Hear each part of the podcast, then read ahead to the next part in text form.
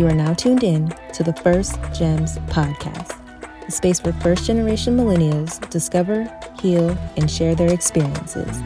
Join us as we explore culture, community, and the come-up.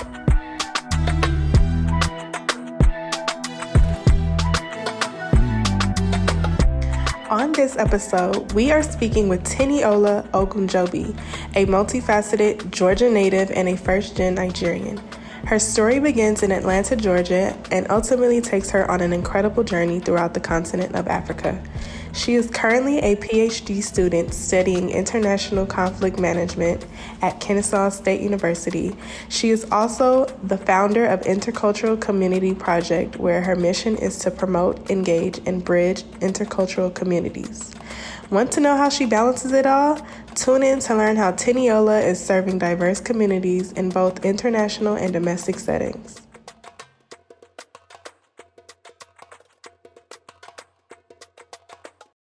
Hey, Teni, thank you for joining us. I'm Tanina.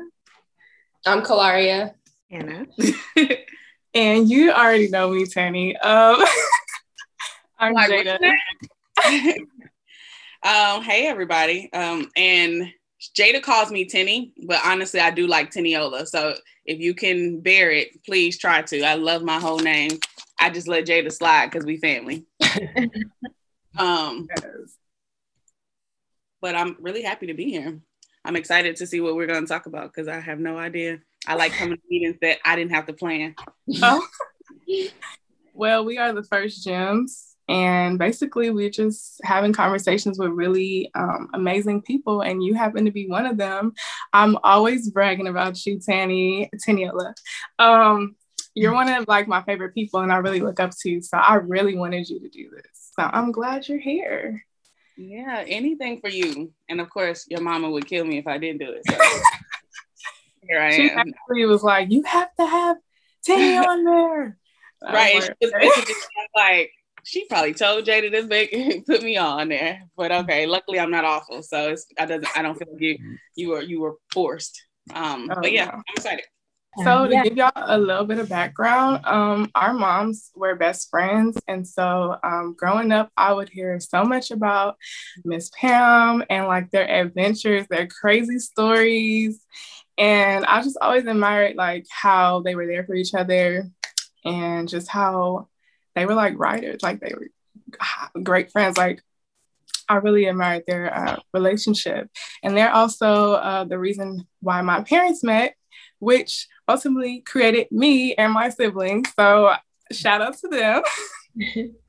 Yeah. So as I got older and I started to get to know Teni, it just was like a lot of things in life made sense. You know how you like meet someone and you're just like, wow, like you can just tell like their background, like everything kind of fell into place for her. So I just want Teni to share her story and talk a little bit more about like her upbringing, your background as a first generational millennial, if you can speak on it. I do talk a lot, so you might have to like pause me, steer me, redirect, ask the question again or something. But I majored in communications, so here we are. But Teni-Ola Ogunjobi. Teni-Ola Ogunjobi. I'm a Yoruba, Nigerian American, and I was born and raised in Atlanta, Georgia, Decatur, Georgia, which is like east side of Atlanta. I grew up with my maternal side, which is my mom's side. My mom's a Black American from Atlanta, and my dad was born and raised in Nigeria, and they met like when she was in a school, and he was teaching over at school, and they met, and next thing you know, they got married and had me. But my dad died when I was really young. He died when I was about 3 years old. So when he died, at the time, of course, you don't know anything that's going on, and all I basically knew was my maternal family side growing up. I really didn't have a strong connection with my Nigerian family. And I don't know if that's because I'm my dad's only child or, distance wise. I knew his brothers, but again, didn't really engage them too much. And then as I got older, got a little curious, a little bit more curious, but also my uncle came to stay in Atlanta, like to live here. Like my mom helped him come over, do his immigration paperwork. And so this is my dad's brother who's here. And I was like preteen going into, you know, teenage years. And so I met him. And then I ended up meeting my grandfather, my dad's dad. He came over. And I would, like I said, meet my uncles every so often. My other uncle who had kids who grew up in Nigeria, but they went to university here. And so I kind of like started to link with that family. And I have like I had a couple of different memories because of pictures. And then, because I just remember being young and going somewhere for a while and then coming back and being really odd. And people thought I was just like, lack of a better term, just like savagey or like animalistic. I would be, because I have four brothers and I'm the only girl. So already I was a tomboy.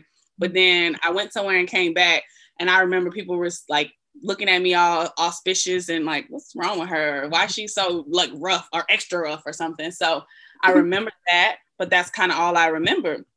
And so I saw pictures of me being in Nigeria. So I ended up staying in Nigeria for about 2 years when I was a baby.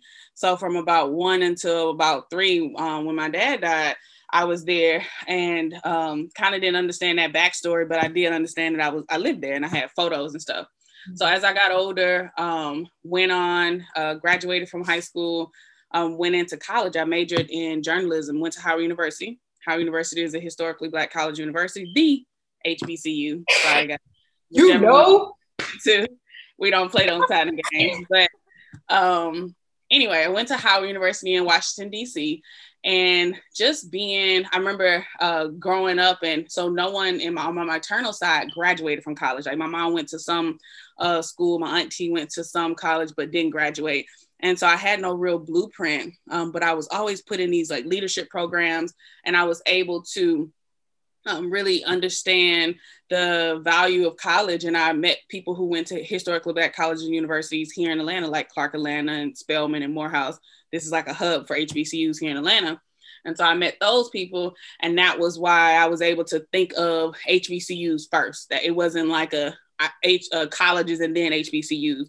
I thought of HBCUs first, and I looked at Howard because they had a great communications program.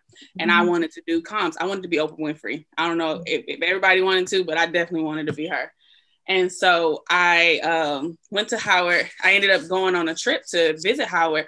And I was sold when I just saw like 100 Black people coming out of the School of Business with suits on, and it was like game over. And I didn't even major in the School of B.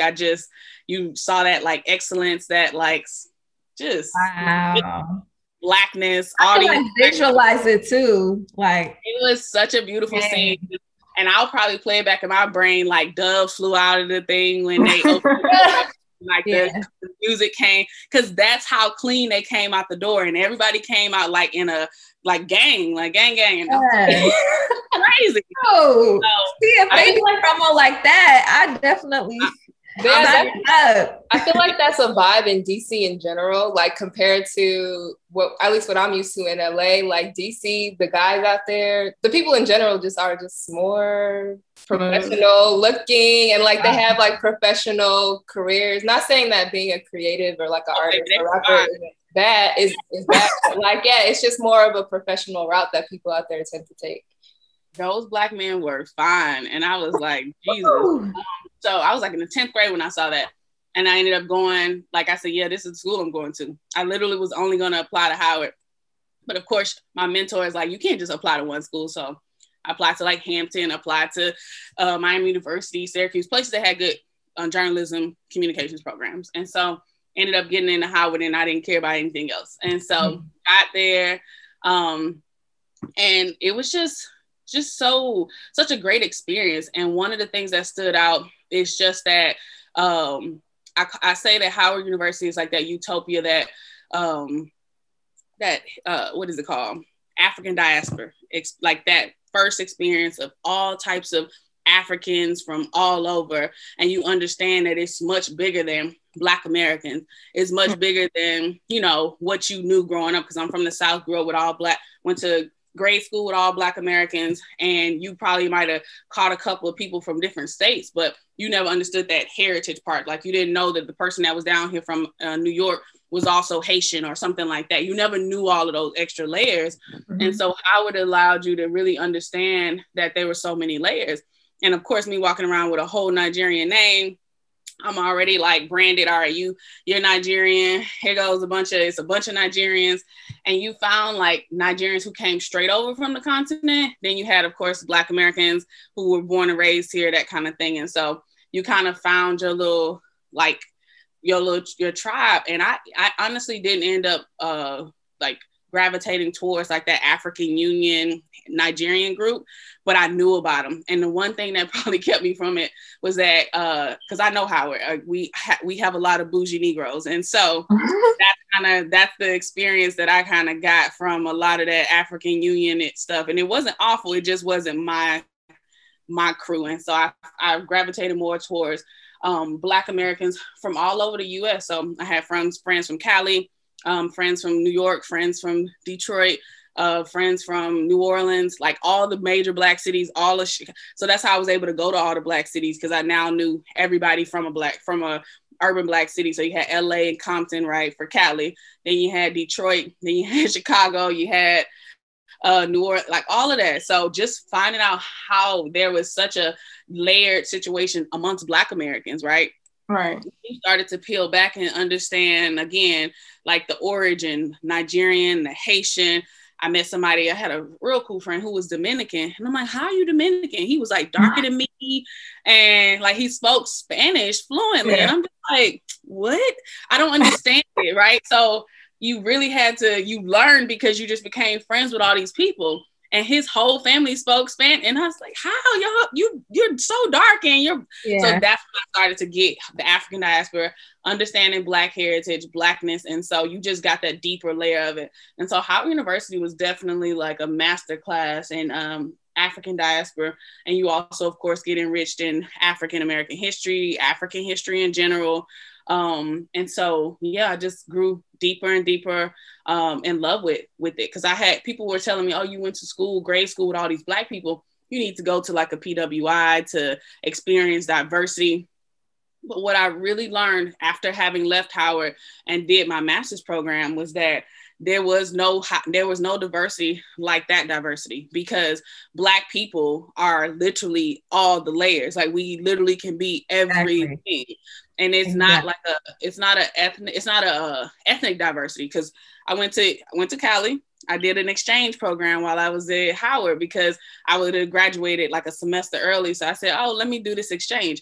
I was either going to do UCLA or UC Berkeley. And I ended up doing UC Berkeley. I get to UC Berkeley and UC Berkeley has 60% Asian, 30% white, less than 5% Black and other and all this stuff. Yeah. And it was so crazy because the Black students, they had like this themed hall, like basically segregating themselves on these hallways. Yeah. And then they would have like the Black people's, this is Black student union shit. Sorry. Yeah. Black student union stuff they be doing. Like yeah. They're like, oh, Wednesdays are our days on the yard. I'm like, no, every fucking day is our day. Right. It's like, yeah. Howard didn't exclude us to being over here one day at a week. Yeah. We could be anywhere. And I realized we were Black students at UC Berkeley. We were college students at Howard. Yeah. Wow.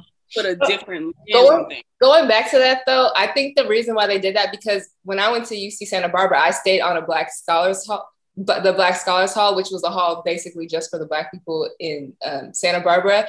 And at first I'm like, why are they trying to like kind of pinpoint us and put us all in one area? But I think the thinking behind it is because there's such a low amount of us, they're trying to like make sure we all kind of like know we're there, you know what I mean? And kind of like build community amongst ourselves. Otherwise we kind of just be like in a sea of whiteness and like a sea of Asian people and not knowing what to do.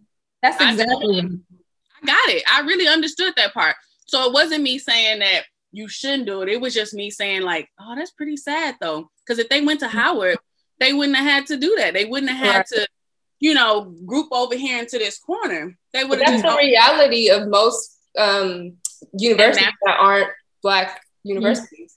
And that's what I noticed. And I honestly felt pity, and not like on the like, oh, bad for the people who did it. Like they shouldn't have done it. They shouldn't have gone to these PWIs. It was more of how these universities were not recognizing how their structure, how their whiteness was just overshadowing this group of people so much that they felt they needed these things. They felt they needed to strengthen and protect and rally and stuff. So I thought that was the pity part where universities fail these kids. And so that's what I experienced. That's what I understood from coming from Howard to there. And keep in mind, I only was there a semester, but even in that semester, it was easy for me to like pull that out because I went to Howard. You just don't go from all of that blackness, all of that freedom. Like that was, I felt really liberated at Howard to then being like over here in this corner. And so the part of them being segregated and like isolated stood out more so than why they had to do it. And I totally got that part, but just understanding that, doing that exchange really helped me understand, like I said, deepen that understanding of blackness.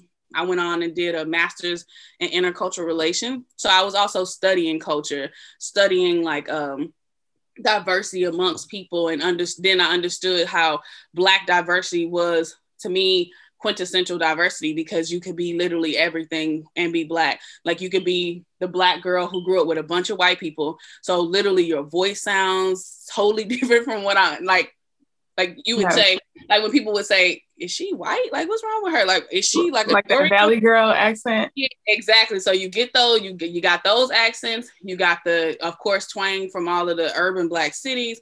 But I was just noting how that's what I was able to experience and understand, and not that, and I was then able to understand where you don't call people that, you just understand that they had a different experience. So it was like experience diversity, which I love.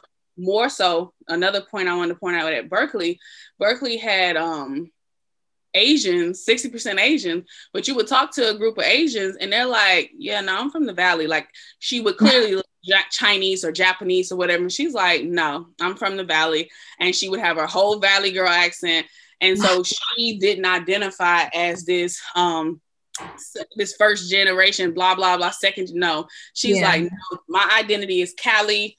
Valley girl, LA, that's how it was going. So I noticed how while they had visual ethnic diversity, they didn't have experience diversity. So you had 60% Asian, but all of the, I would say 80% of the students, 90% of the students were from California. So if that many of the students, and it's probably because of the scholarship or whatever happens with the University of Cali system, but you get what I'm saying. They just kind of piled everybody at a University of California school, and these people were already from Cali. And so that then means you don't have that. I had like Cali, New Orleans, you get what I mean? I had Chicago, I had New York, people straight from the continent. So that's kind of what I noticed, and that stood out about diversity, about culture. And it just, I grew even more in love with it. And I took it on like in my career in nonprofit. So yeah, that's kind of that to, I guess, college ages. And then even after college, after Howard, I did Peace Corps.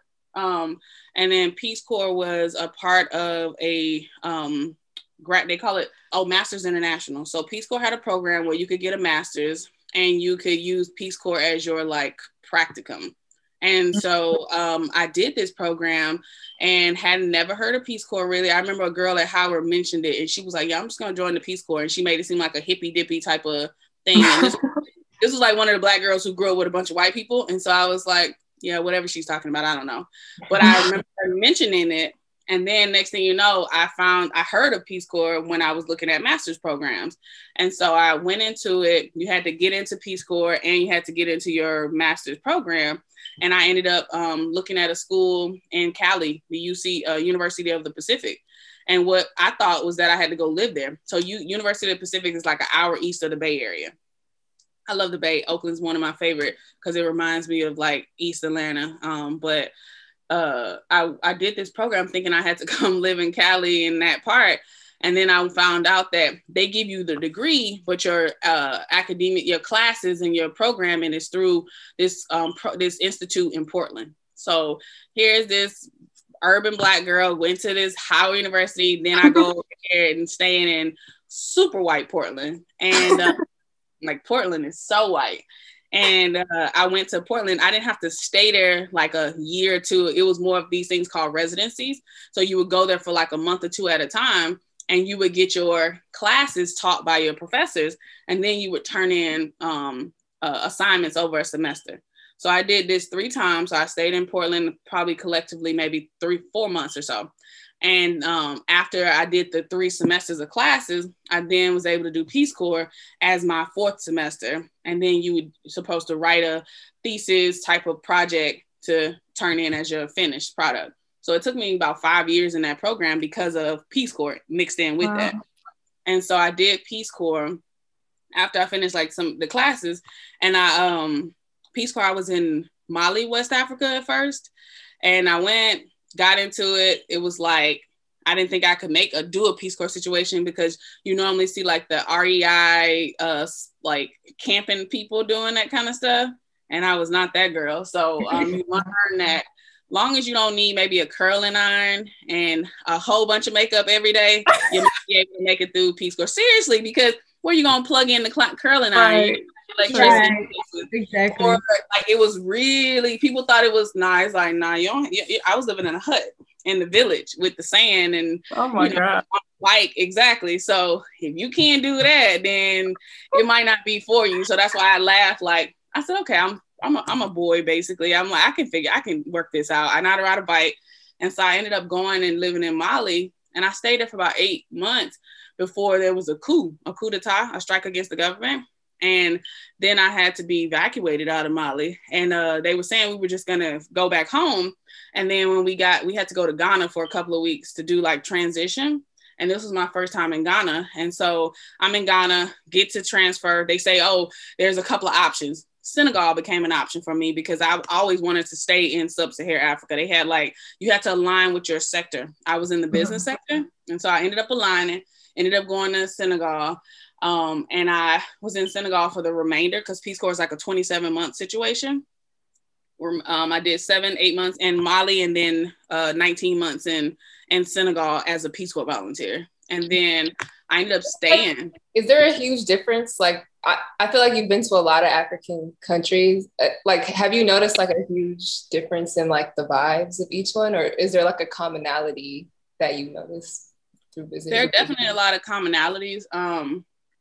And a lot of differences. One, because Africa was colonized, of course, and they have Francophone Africa, they have Anglophone Africa. So French-speaking countries, English-speaking countries. Mm-hmm. And I was in Senegal and Mali and Senegal are Francophone. So the French colonized them.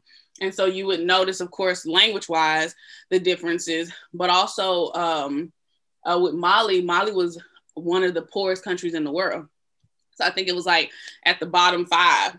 So Mali was super, super underdeveloped and really poor. And then, so in Mali, I had to learn Bambara, which is a local language there. And I really was able to use Bambara throughout the country.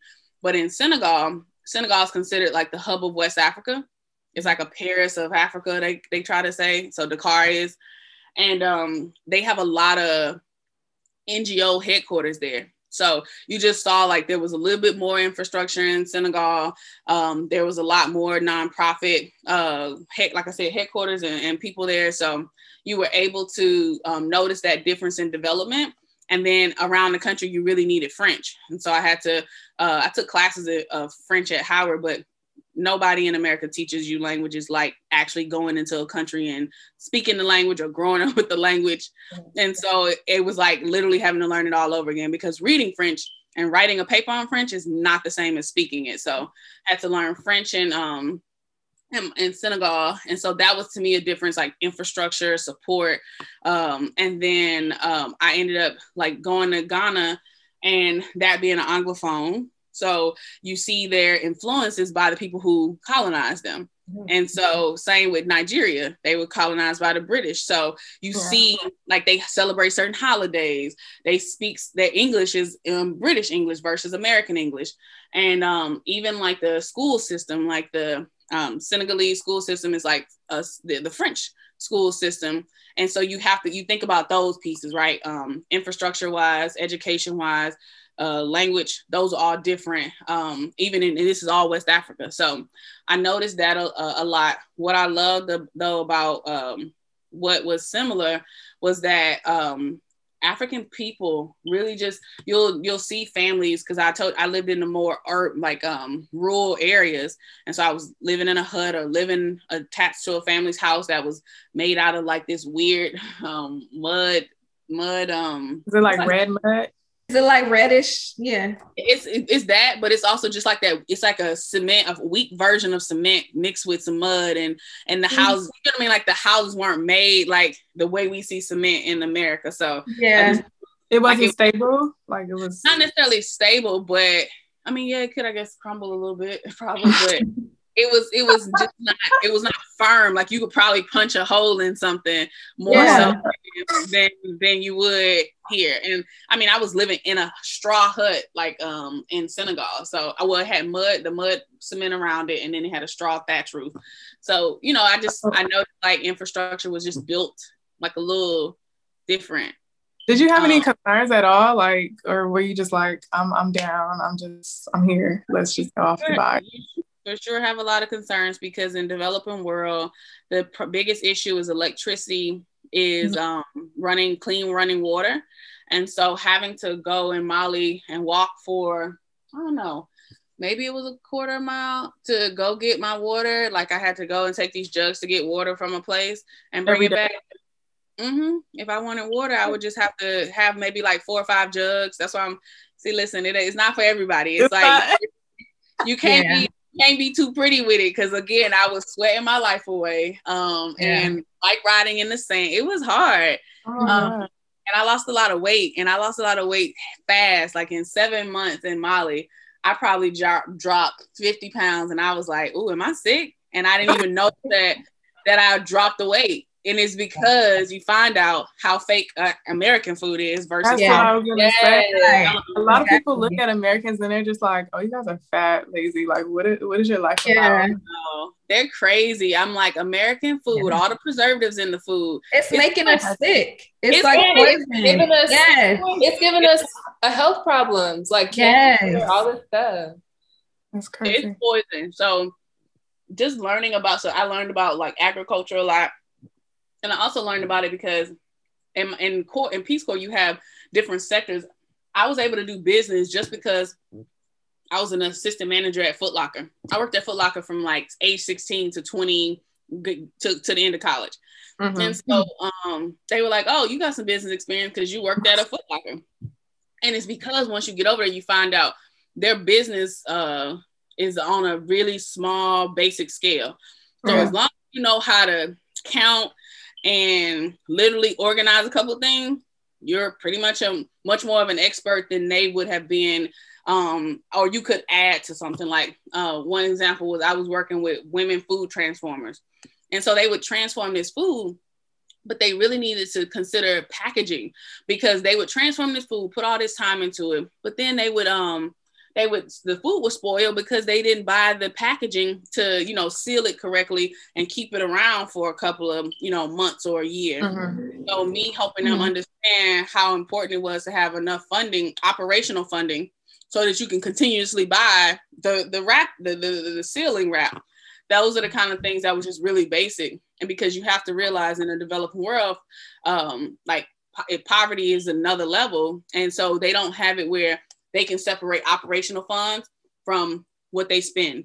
Cause it's like, we need to pay for rent. We need to pay for food. So we don't just have a separate account over here for just the business. And so trying to help them find income generation so that they can then separate that. That was one of my goals with my work, but I'm just noting how it was basic level stuff. So I had different sectors. I was in the business. They had health, they had agriculture, then they had water and sanitation and education. And so I would be with all these people, and it was majority agriculture, water, sanitation, health people, because that was like the bigger issues in the country versus like business.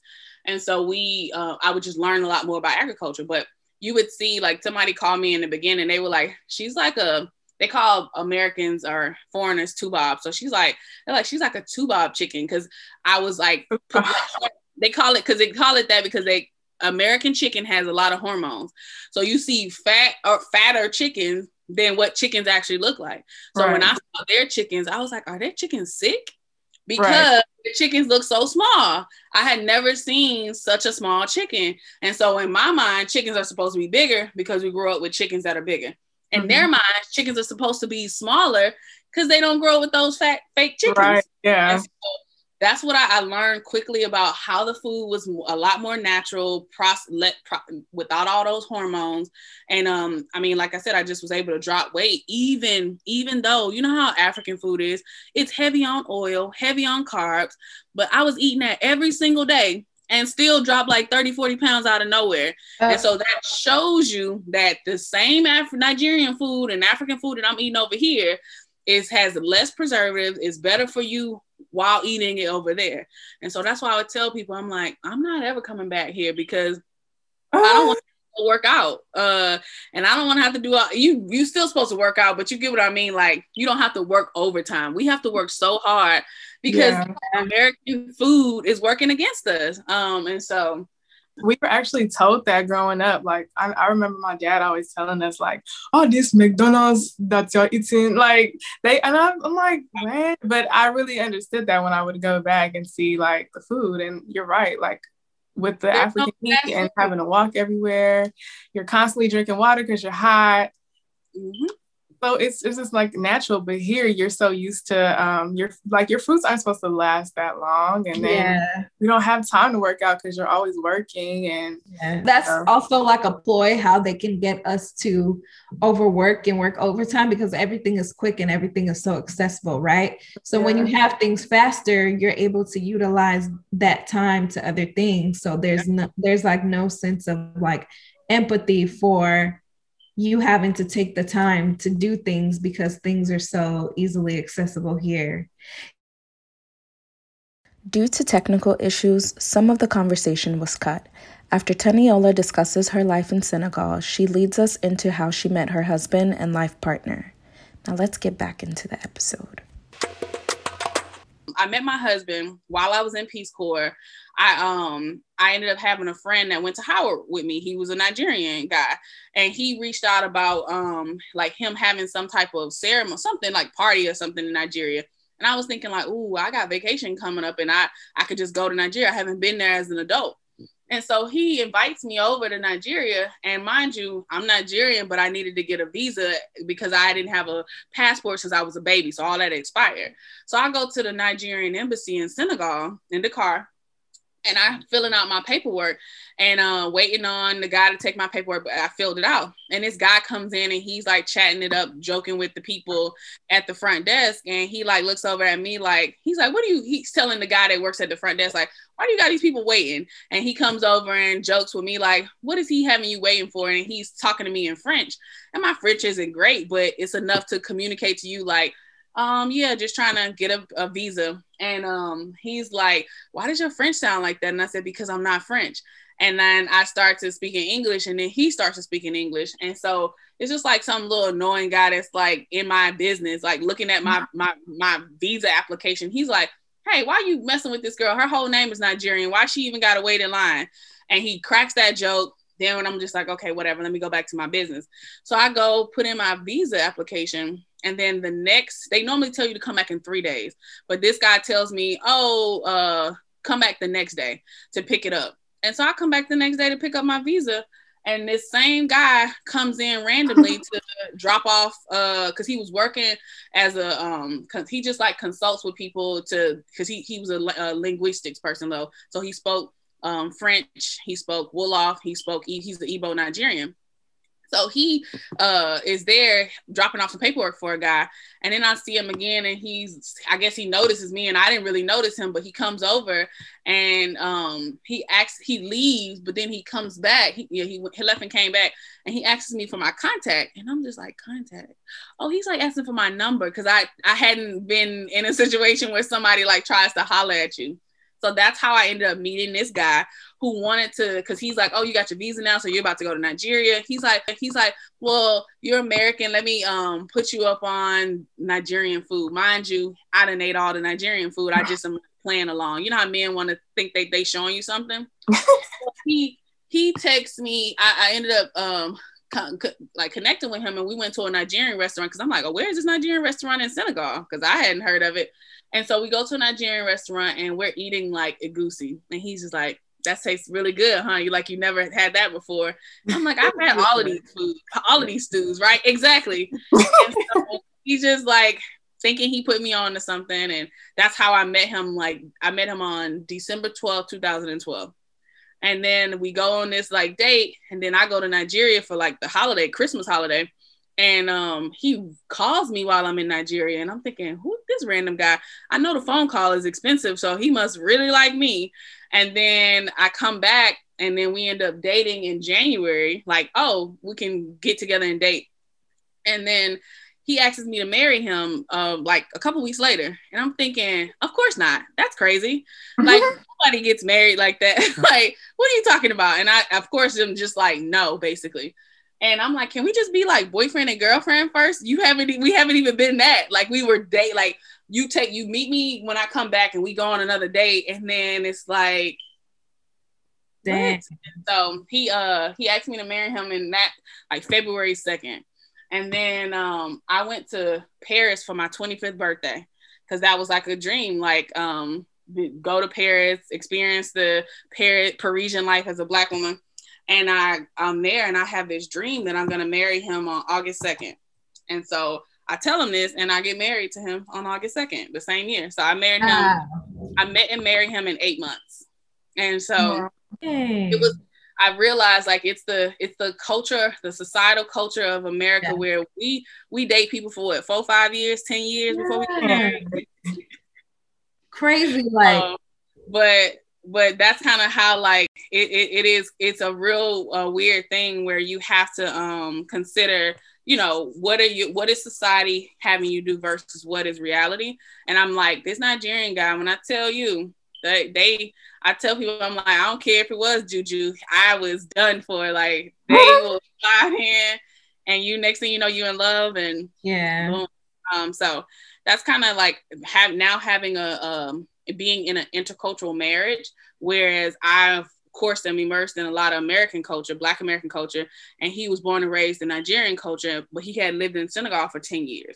And like, this man is fluent in 4 languages and just kind of like really worldly, because I feel like everybody growing up outside of America and maybe like France or a couple other first worlds, they really understand world culture, world history. We, on the other hand, only understand like American culture, American history.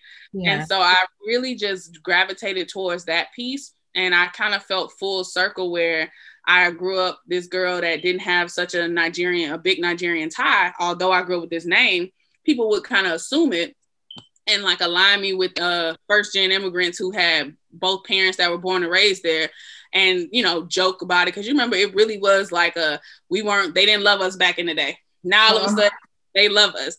And so he's now in the culture in a time where they love like the Nigerian, like the culture blend. They love it now. I say flavor. They love. It's like, y'all just want the style. You want to smell like Nigerian. Right. The aesthetic. The now our music is blowing up and everybody is stuff shit. And I'm like, so now we're hot, and it's like, well, we've been hot. Like, right. What? Y'all just didn't know it. Y'all just didn't know it. Or you were just you were hating so much that you just could not take it.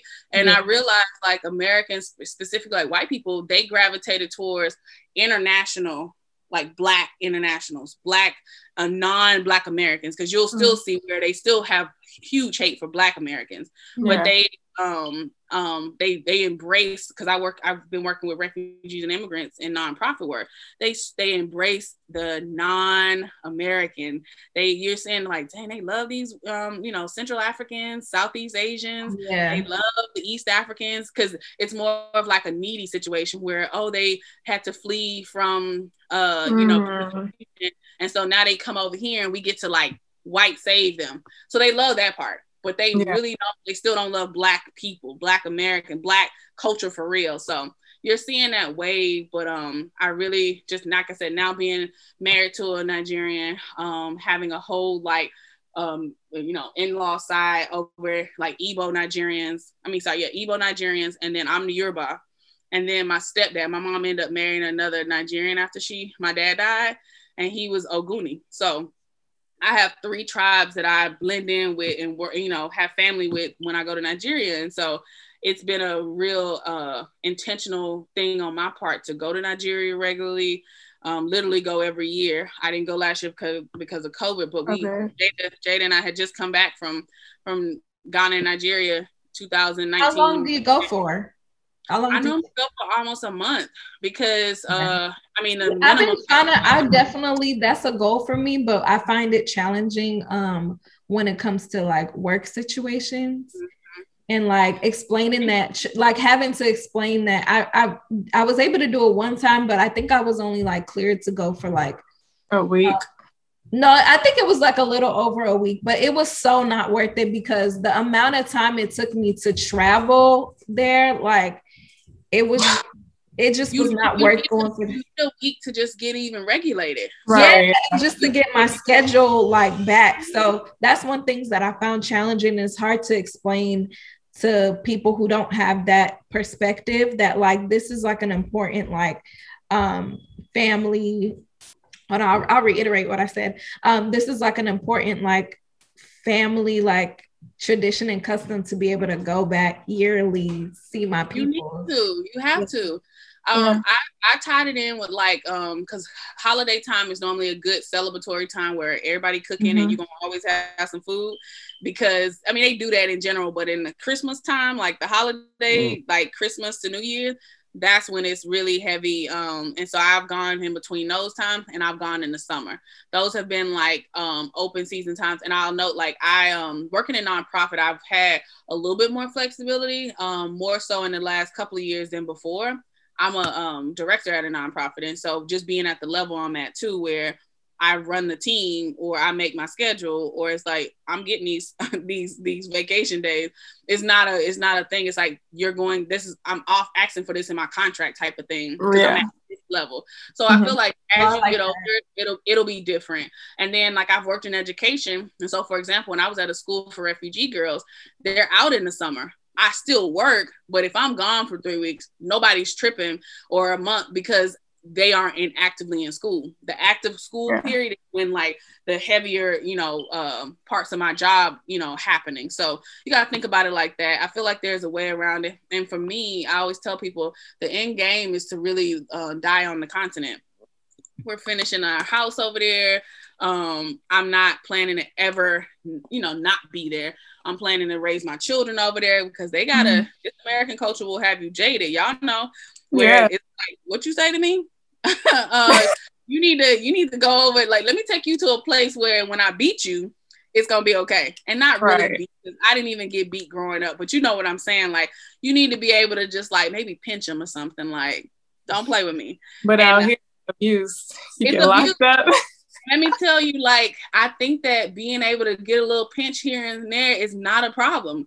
I do not condone like full-on beatings because I never got to be like, my mom probably hit me twice. I agree. I do not condone. Yeah, I do not condone beating. I don't think that's a necessary thing. But the thing is, if you actually have it where their mind is right, like if you, like my mom sending me over when I was a kid for a couple of, like 2 years, and then having me really clear on the fact that, you know, this was this life and this was this life, making sure I ate Nigerian food, making sure I was able to see my uncles because she could have just disassociated with them after my dad, right? But I feel like she was able to keep me tied on just enough. And then my curiosity really took it to the next level because I took myself to Nigeria. Like, it wasn't like an invite from my relatives and I went and they paid for things. Like, no, I'm going because I want to know. So, and that ended up me bumping into my husband. And now it's like, well, we definitely going. And because he was born and raised there and both of his parents are Nigerian, and yeah, it's a wrap. The kids are definitely going. And it's like his mom will come and get the kid and they'll be there every summer.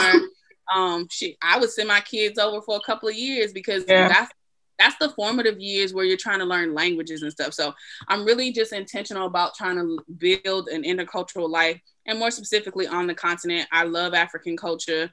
I'm not a fan of going everywhere but Africa. I'm not a fan of popularizing all other places outside of Africa because they try to depict it as this poor developing world, and it's like Africa's rich. It's been exploited. It's rich. I love that. That should be on a shirt. Africa is rich and lit.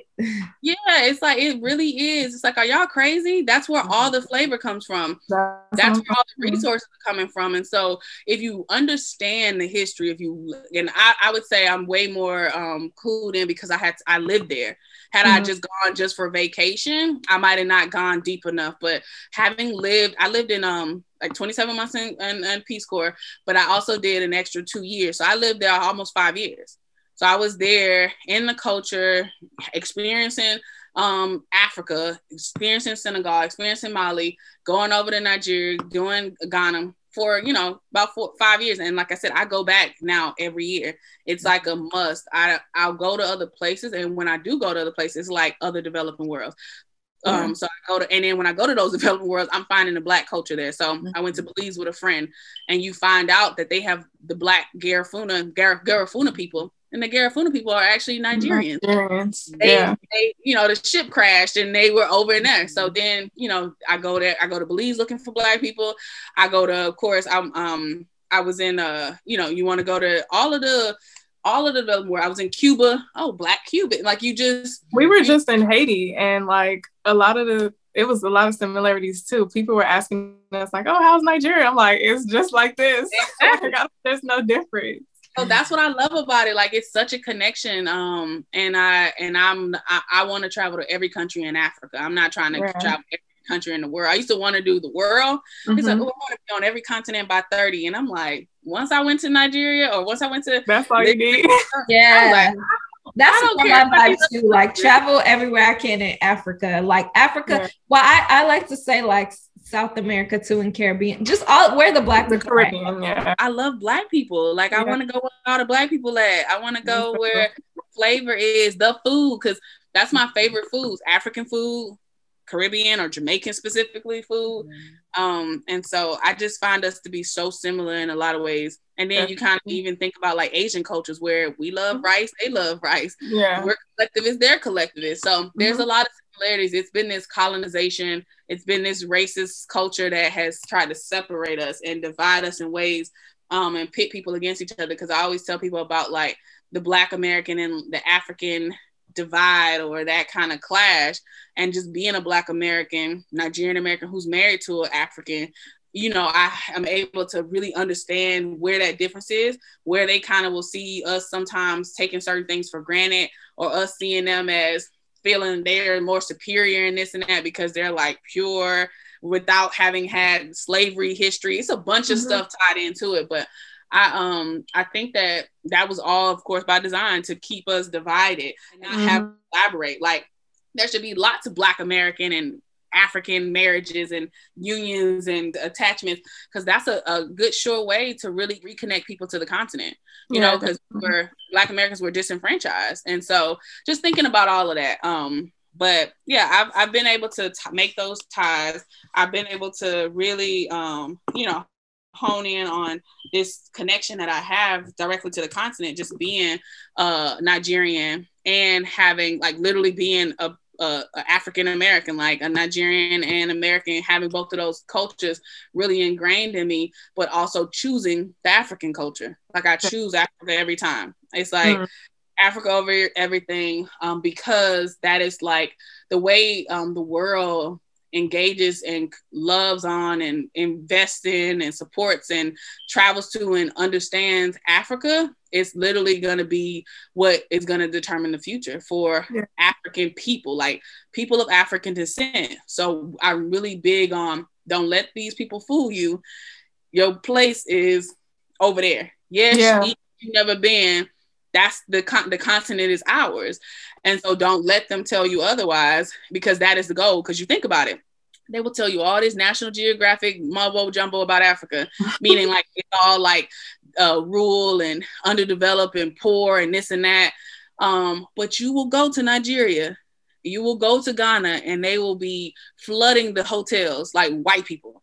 And so you're trying to figure out, if they're telling you that it's this awful place and you shouldn't go there, why are you, John Smith, in Africa, in Nigeria, in Ghana, in Senegal? Right. And even like, China's just taking over in Africa. So it's just a lot of people where you're like, why are we the only people not seeing the value in our culture, in our continent? Yeah. And so that's what I'm really intentional about that. I even started a nonprofit, Intercultural Communities Project, to really be able to push education towards people, you know, help them with culture experiences, because I always say it's not that people don't necessarily want to go, they just don't have a tie to it. Like if they don't know me, if they don't have somebody who has a tie, a family tie there, they'll go as like a tourist and maybe not have a good experience, right? Or mm-hmm. they maybe will not go and experience like deeper level culture when they go. And so they might go to like a festival or something. Yeah. Like if someone's having a wedding, they may miss it. You should be able to go and tie into people's like cultural events and tie into people's heritage, like learn about a Nigerian family's history and culture. And so that type of stuff just, you know, set it off for me. So I'm really an advocate for it. So that'll literally be like life goals for me when I mm-hmm. finish my house over there and I'm living over there maybe half of the year or regularly for a couple of years. I'm mm-hmm. inviting as many people as possible. So you want them to get into it. Yeah, like, I love that. I really, really love that. That's so true. Like, I love what you said about dying on the continent too. And we have so much. I feel like we need to do like a part two, because all of this is really, like really, really great, really insightful, and like I know that we can definitely dig deeper. Usually after every episode, we usually like to wrap up with a gem. So we'll each go around and give a gem that our viewers and listeners can use based on what we talked about. So I always learn a lot from Teni. Like she mentioned that we were in Nigeria and Ghana together. So I was getting all this information on a daily basis. It was very motivational. So I really wanted you guys to like, just get to know her a little bit better and to share her story as well. But part of my inspiration for Love in Africa comes from Teni, like really. We went in 2016, that first time that we went as adults, and that kind of like awakened something in us. So it's become a priority to me. So prioritize getting back to your roots, you know, at any cost. I know like that first year that I went back as an adult, I was working at a really good job, and I told them that I wanted to take this amount of time off, and I just quit because I was like, if y'all not gonna give me this time off, I'm about to go be with my people. I don't care. So every year I make it a priority. I love being from Africa. I love being Nigerian. I love my family, and all of that is priceless. You can't put a price on it. I would give up any job, any whatever. I want to go home. Bye. That's where I'm gonna be at. So my gem is to prioritize your roots, prioritize getting back to where you need to be at home. Yeah, with Teni-Ola, I mean, it's always just a pleasure. I know we've crossed paths multiple times, and like even, well, we didn't get into like Peace Corps history and whatnot, but a lot of our experiences are similar. So I think a lot of the outcomes and philosophies are also the same. And I really appreciate just like your journey overall, and really trying to bring and put Africa on the map and the continent on the map for people. And so I think for me and just for everyone else, a gem would be like, stick to the vision of like building bridges and connecting people. Because that could be through travel, through culture, through learning a different language. I feel like those experiences, specifically the Peace Corps and living on the continent, have single-handedly been those experiences that like, made me who I am. And that's also like continuing to look at people and be like, oh, you're first gen this, you're first gen. Like that's how we created this platform, because we're building bridges and connecting with people. So that's definitely a mindset. That's a gem. Thank you. I would say, wow, we talk about a lot, but I would say that your experience in life doesn't have to be so like one dimensional. I would say look into ways that you can, I've been saying this a lot, this phrase, like I want to have like a colorful life. Like I want a lot of different experiences. I want to immerse myself in different things, try new things. Like you don't have to do what you're doing right now. If you really, really think about it, you don't have to like, let's say you're here in the US, you don't have to just stay here and just be so tied to here. So I say like, get out there and have more of a colorful life, add a little bit of color to your life, add a little bit more experiences, push yourself to learn more about different cultures, traditions, and things like that. I love that. So y'all are, I'm thinking like y'all gotta all be younger than me, I'm assuming. But I was like, ooh, y'all got some really good gems dropping. And I'm thinking, dang, they took a lot of good stuff because I'm just big. My, I would say my mantra, I really just look at trying to live a life where I'm not only, it's one of my favorite quotes by Maya Angelou, where she just talks about basically my mission in life is not merely to survive, but to thrive, and to do so with some passion, some compassion, some humor, and some style. And so I'm big on living a really intentional life and living it at level, like thriving levels. And I would say the gym is to really define what thriving is for you, what success is for you, and really go about it in that unique way, because a lot of people get bogged down by what a societal norm is, and I just kind of want to debunk those and throw those out the window, because there's really no such thing. It's really about you as an individual, understanding who you are, because I think self-awareness, like know thyself, self-awareness is the biggest thing. So that involves you getting into every aspect of your heritage, every aspect of your culture, you digging deep intentionally. Like I didn't have it where it was just in my face, or both of my parents were allowed to force it down my throat. It was more of like, I want to get into this. I want to know more. So I found a way. And so really being intentional in every aspect of your life, to be able to know who you are, to embrace who you are, and really be intentional about being around people who will allow you to be that person. Like I'm in a career where I'm not forced into a box. And even when they tried to force me in the box, I quit. I rebelled. I, wrote the board of directors. And so I would say really be able to know yourself enough and resist that societal norm, and really create whatever the norm is for yourself. And really be intentional about living that life towards that success, towards that thriving, on however you've defined it. And so that involves just really getting into, like I said, culture. For me, it's like culture is the center of everything. And so being able to get into the culture intentionally, whether it's your culture, other people's culture, learn more about culture, and, really allow it to guide you, because I think it has so much more, it has so much to offer you, culture does. And so I would say everybody is consistently centering culture, your culture, other cultures, adapting to other cultures, learning about other cultures, integrating into other cultures, marrying into other cultures. Don't be just kind of don't let that pass you by. Don't allow your comfort of knowing one culture and staying in that culture keep you from exploring and really getting into it. So be intentional. Yes, definitely. Yes. Well, Teni, this has been a wonderful conversation. Thank you so much for joining us. We learned so much about culture, about your life, about your journey. I'm excited about your journey to motherhood.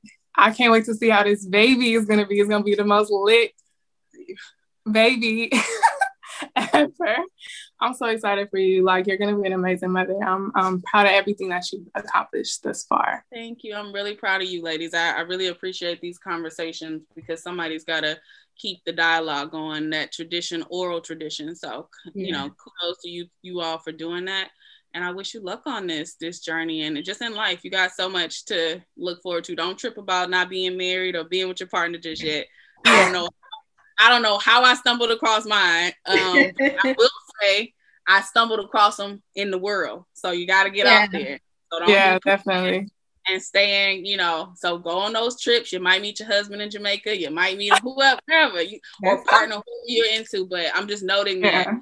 That's where you're going to meet him. I literally randomly bumped into mine in a place that I was never supposed to be getting a visa, because I was supposed to already have paperwork. So you think about how fate works out. So think about that. Think about getting into the world, and y'all gonna be good. Y'all already headed there. Y'all got some good heads on your shoulder.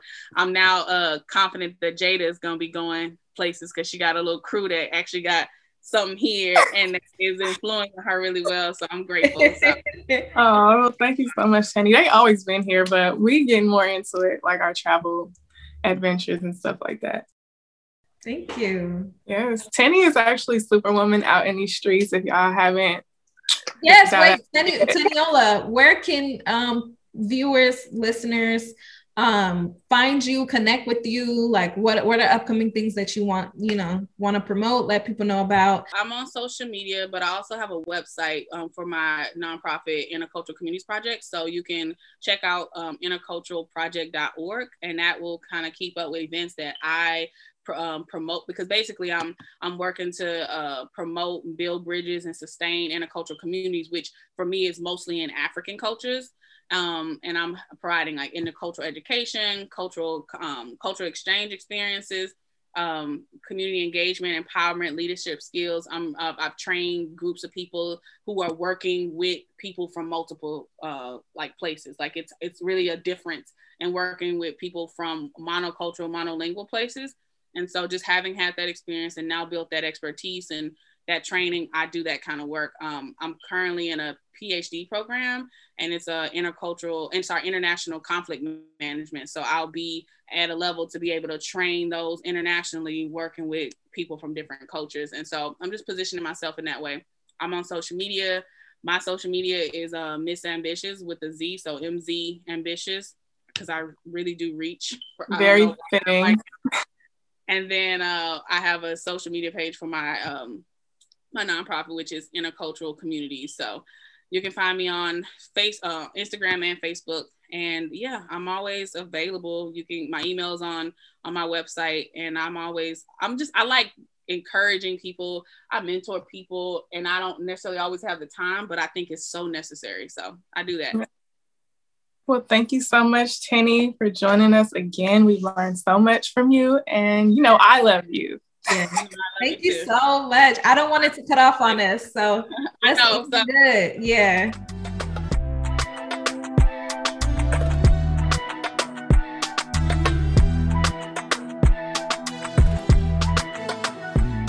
And that's a wrap.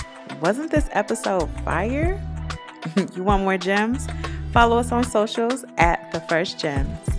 Catch you on the next one.